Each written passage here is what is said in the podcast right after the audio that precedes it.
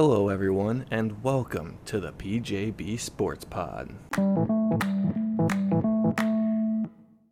Hello, and welcome to the 2022 Japanese Grand Prix recap episode here. Um, short race, to say the least. I believe the lap counter only just ticked over half of the actual of laps they were supposed to run due to the time crunch, but we're going to get into the action anyways.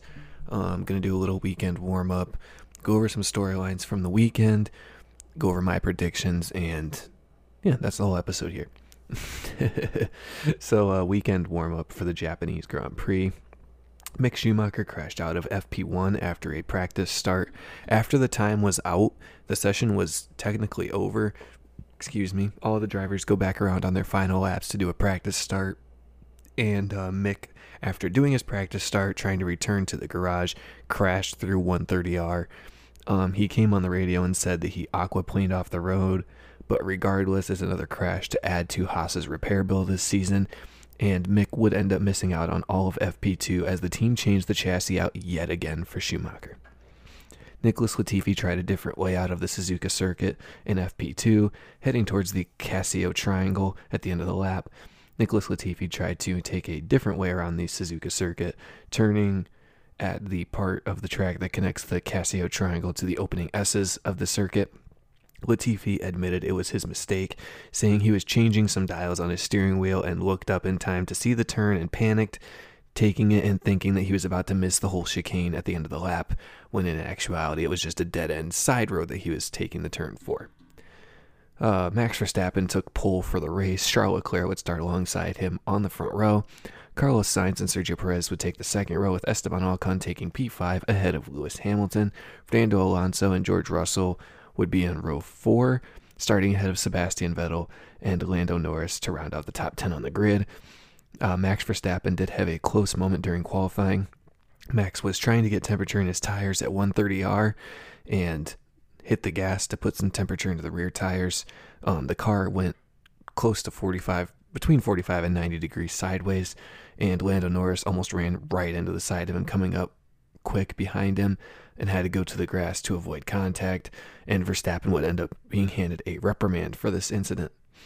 Pierre Gasly would start the race from the pit lane. The AlphaTauri team announced that they would use a different spec wing on the rear end of the car than the one that they qualified with, forcing the soon to be departed driver to start from the pit lane and P20. Nicholas Latifi would start from P19, last on the grid after his five place grid drop following the pinching of Zhou Guanyu at the Singapore Grand Prix last time out, leading to both drivers retiring from the race. So, how about a wet start to the Japanese Grand Prix? The rain was nothing like Singapore, just a light, persistent shower falling over the Suzuka circuit. Around 40 minutes before lights out, the radars were looking like the rain would stay the same, maybe even get heavier throughout the Grand Prix. Everyone would start the race on intermediate tires, something most drivers said they thought would be the tire for the entirety of the race. That was a lot of tire in that. That was a bit ridiculous. But, anyways, let's get into the Grand Prix recap. Max Verstappen would take the early lead from Charles Leclerc after getting a poor start off the line and battling through the first two corners. Sebastian Vettel behind spun at turn one on the start. He went around the outside of Fernando Alonso and couldn't see through the spray and turned into turn one before he got to turn one and ran into the side of Fernando Alonso, which sent his Aston Martin spinning. Carlos Sainz crashed on the opening lap at the hairpin section, causing a safety car to come back out after safety car um, test lap. You know, the the lap they do to make sure the track is safe before the race. The safety car immediately had to come back out because of Carlos Sainz's crash. Pierre Gasly ended up hitting a piece of Rolex advertisement and getting it stuck in the front of his car with the front wing broken and all underneath of it. Sainz would get out of the car as we see Alex Albon stepping stopping, sorry, on the side of the road, his car also having a failure. Gasly would pit at the end of the lap to remove the Rolex advertisement and to replace his front wing. Uh, then, like the most controversial moment of the race, uh, Pierre Gasly and then encounters the recovery vehicle or tractor on his way to catching up to the safety car queue. This coming after the fatal accident of Jules Bianchi at the same circuit in the same conditions eight years before. Um, At the end of lap two, race control brings out the red flag to help clean up the debris since the spray is too bad for the cars to see. And when Gasly got out of the car, he was visibly frustrated and upset. And talking to team personnel in the garage area, you could see him throwing his hands up and raising his voice, just extremely upset about the whole incident. About 40 minutes after the race originally began, race control announces that the race would resume 50 minutes after the original start. Use of the wet tires would be mandatory. Drivers would follow the safety car for more than one lap, and there would be a rolling start instead of a standing start. Well, one minute prior to the scheduled restart, race control suspends the restart without a definite timeline for resuming the race, with a minimum of 10 minutes notice required to be given for a restart. Sebastian Vettel's team got on the radio and told them they think the restart would be at least 30 minutes away at the earliest. One hour and 15 minutes after the original race start, the time clock replaces the lap counter on the timing screens, meaning we won't be getting the full race distance in the Japanese Grand Prix. Andreas Seidl, the McLaren team boss, said in an interview with TV Direction that he thought it would be, let me see, what I'm trying to say in this. He said with about an hour and a half left on the clock that he doesn't feel like the race will even take place saying that he might have a pessimistic view of it, but the radar doesn't look promising regardless. Otmar Szafnauer, the Alpine team boss, said that he wishes race control would at least let the cars go around the track on wet tires behind the safety car to make a more informed decision on whether or not the race should be restarted or not. With the controversial takes that usually follow Otmar, he also adds that they should have learned from Spa last season, saying, quote, maybe we should have started this race an hour earlier, since they knew this weather was coming well in advance race control says that the race will resume with 45 minutes left on the three hour race clock, two hours and 45 minutes after the original race start. I don't know where you were watching this race from, but me in uh, America, um, this was about oh two fifteen in the morning. We were getting this notification, and I was just trying to keep my eyes open for the restart. Um, this was this was a rough one to try to watch. Um, the safety car would lead the drivers out on the track with 45 minutes left on the clock, um, trying to get as many laps done as possible. Race control saying there would be a rolling start, same as how the original restart was supposed to go. On the safety car laps, a few drivers had a few different takes on the race, um, so I'm just going to go through a handful of them now. Lewis Hamilton, track feels fine. Esteban Ocon, visibility is much better so far. Charles Leclerc said getting better, I think and Sergio Perez said conditions are better so far. But then once you got from the front of the field down to the middle and back of the field, you heard people like Valtteri Bottas say still visibility is too poor when there's cars ahead, and Daniel Ricciardo saying track conditions are not too bad in most places, with visibility being the biggest problem right now. Max Verstappen even got on the radio at one point and said, I think it's raining a bit more now, isn't it? So it seemed like the conditions weren't getting any better than they already had been. Still four minutes after re entering the circuit, the safety car ends up coming in for the race to resume with a rolling start as planned. 40 minutes remaining and we went back racing. Sebastian Vettel and Nicholas Latifi decided to come into the pits to change to intermediate tires, trying to gain an advantage on the rest of the field. Race control then announces an investigation into an unsafe release by Vettel in front of Latifi during the pit stop. Valtteri Bottas and Lando Norris stop on the next lap for intermediate tires as well. Lewis Hamilton saying, Just letting you know it's extreme wets right now, mate, with his race engineer Bono coming back and saying, Copy, just letting you know we're losing a lot of time to intermediates. Um, I don't remember the exact delta difference between the intermediates and the wets, but it was something like Sebastian Vettel was two or three seconds faster than the guys at the front um, when he put on his intermediate tires, being at the back of the track with no spray in front of him. So he was going to make up his pit stop in about five to ten laps. Um, Verstappen and Leclerc both pit for intermediates on the next lap, followed by Perez, Ocon, Hamilton, and Russell. Basically, everyone not named Fernando Alonso, Daniel Ricciardo, and Mick Schumacher, those three guys staying out. Russell comes back out in P14 and tells the team that was the worst decision we could have made. And he was talking about the fact that the Mercedes cars were stacked in the pit lane with the stops of Lewis and himself going back to back. Fernando Alonso pits on the next lap, as well as Daniel Ricciardo. Mick Schumacher being told by the Haas pit wall that they are waiting for the possibility of a safety car to catch a cheap pit stop and gain a track position advantage. At this point of the race, Verstappen and Leclerc are two seconds per lap faster than the rest of the field, and Mick Schumacher is falling down the order while the team holds him out on the wet weather tires. Finally, with 28 minutes left in the race, Haas decides to bring Mick in to get the intermediate tires. Unfortunately for Mick, the delayed decision means he rejoins the track in P18, last of the remaining runners in the race.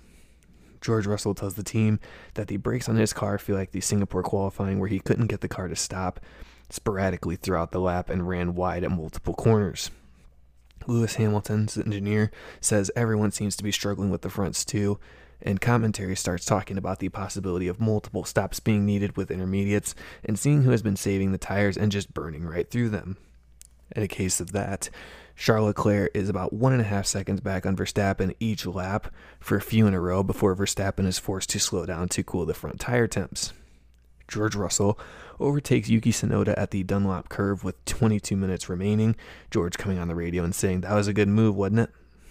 I tried to do my best George Russell impression there. I don't think it was very good. But on the same lap, Russell then overtook Lando Norris at the Casio Triangle for P9.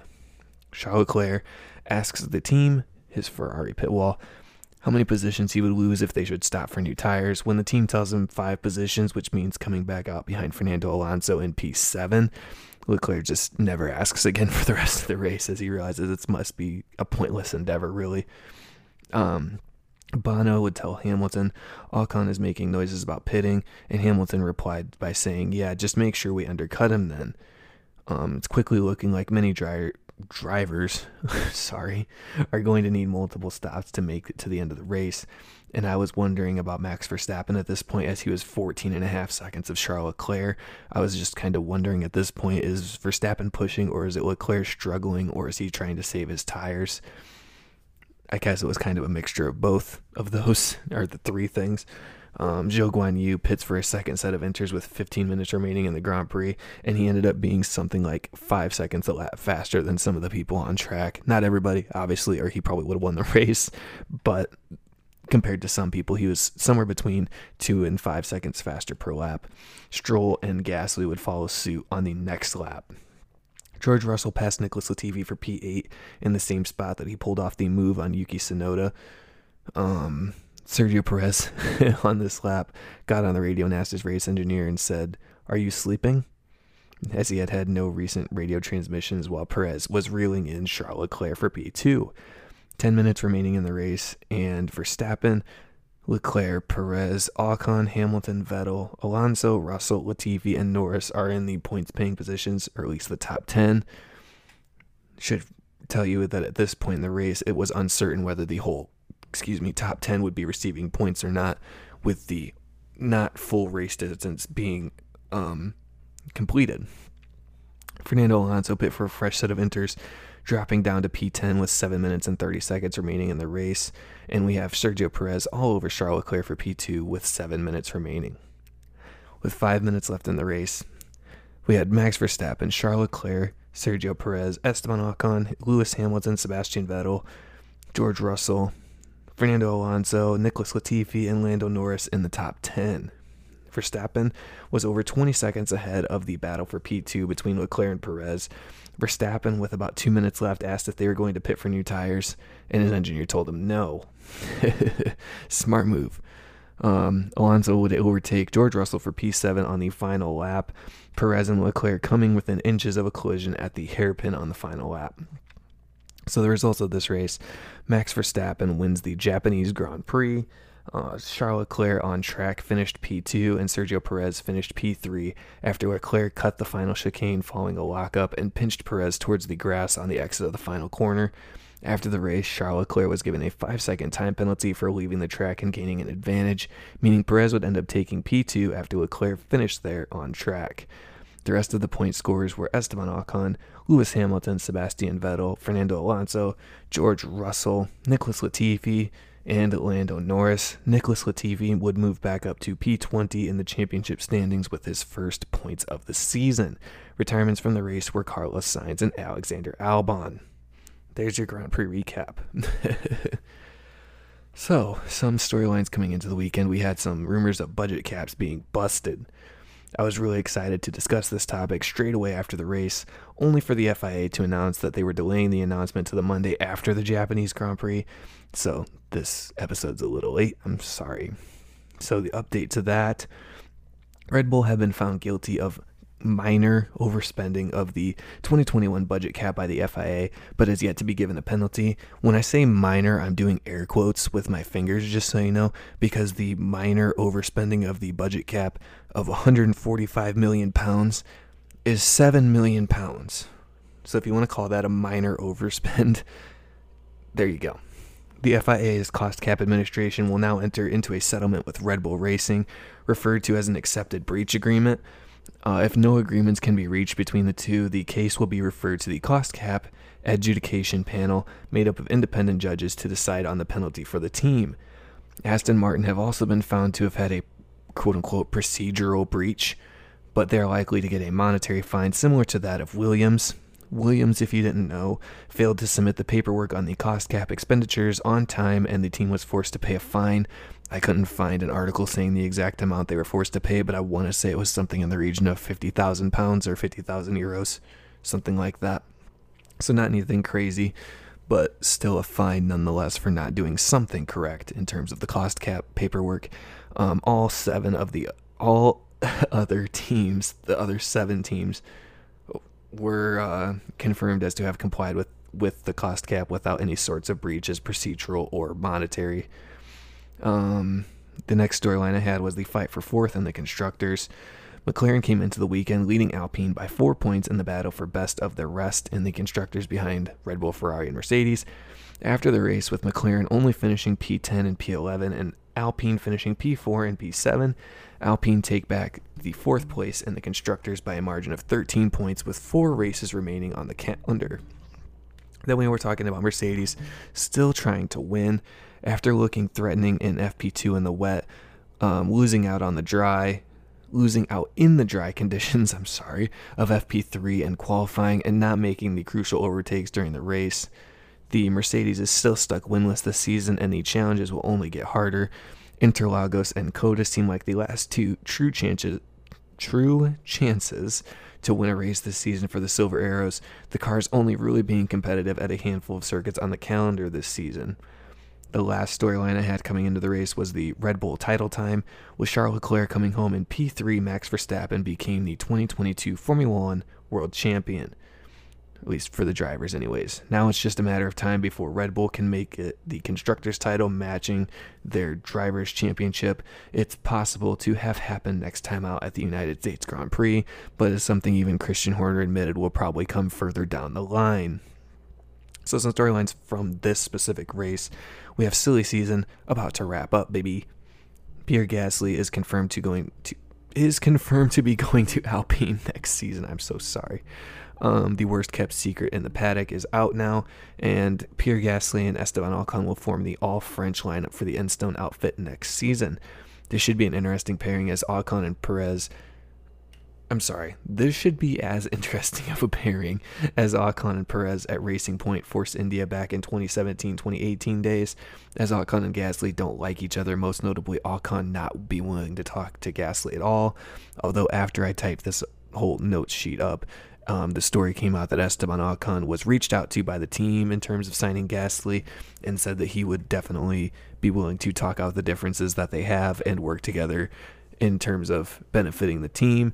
Whether that means they become best friends or not, I don't know, but at least he's willing to put aside the differences to make the team better.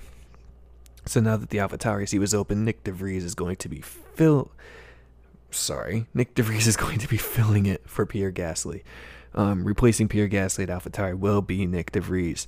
Helmut Marko picked him um, to have another Dutchman possibly drive alongside Max Verstappen in the senior team in the future. Even this weekend during practice and qualifying, commentators have said there's a good possibility that should Sergio Perez struggle, we could see Nyck de Vries do what Alex Albon did to Pierre Gasly and storm into the senior team. Max Verstappen, by the way, nudged Nyck de Vries to call Helmut Marko about the seat once he knew Pierre Gasly would not be returning to it. The last little bit of evidence, or evidence, Jesus me, um, last little piece of news I have in terms of silly season, Daniel Ricciardo confirmed he would not be on the grid next season. After Alpine's announcement of the Gasly Ocon pairing, Ricciardo said that it pretty much confirmed he wouldn't be on the grid next season. NASCAR and the Mercedes reserve driver role seem like the two most likely destinations for Ricciardo, but me personally here, I still think if he leaves Formula One entirely, that he won't be getting any calls to return it with the way this season has gone. So the open seats now, Williams are a confirmed open seat with Nicholas Latifi leaving at the end of the season. Mick Schumacher may be gifted a lifeline in Formula One, with Jost Capito, the Williams team boss, being fond of Mick, but Logan Sargeant is the Williams junior driver who just needs to finish in the top six in Formula 2 this season to have the super license points to become eligible for driving in Formula 1. Logan Sargeant is scheduled to run an FP1 session for Williams at the United States Grand Prix, so I would be surprised if they made their decision before then. Wondering why I'm talking about Mick Schumacher going to Williams? That is because Haas is assumed to be having an open seat, the thought being that Mick Schumacher is on the way out the door. Haas wants a more experienced driver and sure handed behind the wheel than what Mick Schumacher offers, Gunther Steiner going as far as to say he doesn't want to have any rookies in his car anymore. The two most common names tossed around in reports are Nico Hulkenberg and Antonio Giovinazzi, both former Formula One drivers. My take on this situation is if we're getting rid of Schumacher entirely, which I would not, I would rather see Antonio Giovinazzi between these two drivers. Hulkenberg has had his chance in multiple teams and multiple generations of cars and still holds the record for most Grand Prix starts without a podium finish. Giovinazzi, on the other hand, seemed to be just getting to grips with an F1 car excuse me, when he was let go by Alfa Romeo after the 2021 season. Then the last storyline from the race has to be about the FIA and safety. As mentioned above, Pierre Gasly encountered a recovery vehicle on track while catching up to the safety car queue eight years after Jules Bianchi lost his life at the same circuit after crashing into a recovery vehicle in the wet in Suzuka. This comes after um, there was a. I'm sorry, I'm going to restart that point again. I am so tired. this news and the events came after there was a tractor recovering Daniel Ricciardo's McLaren at the end of the Italian Grand Prix in Monza, while the rest of the field ended the race under safety car conditions. Sebastian Vettel raised a concern that there may have been a recovery vehicle or marshal on track under green flag conditions in Singapore just ra- last race as well. In my head, I'm picturing that Seb is talking about the Alexander Albon incident where the race resumed while the marshals were still grabbing the front wing that was pinched underneath a barrier. The FIA put out two separate statements during the race, one seemingly to try to put the blame on Pierre Gasly for the near miss with the tractor, and the second requesting that Gasly would meet with the stewards after the race to explain why he was going so fast under red flag conditions. Um, in Pierre Gasly's defense, though, the red flag didn't come out until he was maybe 100 meters away from the tractor, and even from the onboard camera, he wasn't even able to see it until he was within 20 meters of the tractor itself. So the FIA has got some explaining to do, and it's already announced it's looking into it and investigating the situation to see what even happened, as everyone put them on blast this weekend as having an unacceptable act like the tractor being on track with cars moving. So now we're going to go over my predictions for the race, and oh boy, strap in because these did not go well at all. I said Charles Leclerc would score pole position. Max Verstappen took pole by less than three hundredths of a second, denying Charles and my prediction by the slimmest of margins. My next prediction was that Mercedes would finish on the podium, not even a sniff of that. Lewis Hamilton in fifth was the closest shout, and he had an Alpine in his way of challenging for the podium the entirety of the race. Another L. Mick Schumacher to score points was my third prediction. Not a chance. The team didn't do much to help with the horrible strategy call, but Mick also wasn't the best this weekend either. Still an L. Sergio Perez to finish out beside the top five this time. I guaranteed it, and man, Sainz did not help me out on this one at all. Having a terrible start and then crashing out on the first lap as the only one to really challenge Checo behind um, from behind rather than allow him to run free towards Charles Leclerc ahead of him. No safety car, and this one was over before the first lap. Carlos Sainz's crash and Alexander Albon's retirement forcing a full safety car, and eventually the rain forcing a red flag. Oh for 5. I think that's the first time I've at least not hit one. Man, that's bad. Um, last but not least, my podium prediction. I predicted Charles Leclerc, Lewis Hamilton, and Max Verstappen. The actual was Verstappen, Perez, Leclerc. Well, that was my 2022 Japanese Grand Prix recap. I will be here next time for the US Grand Prix preview for you. But until next time, I'll talk to you guys later. Bye bye.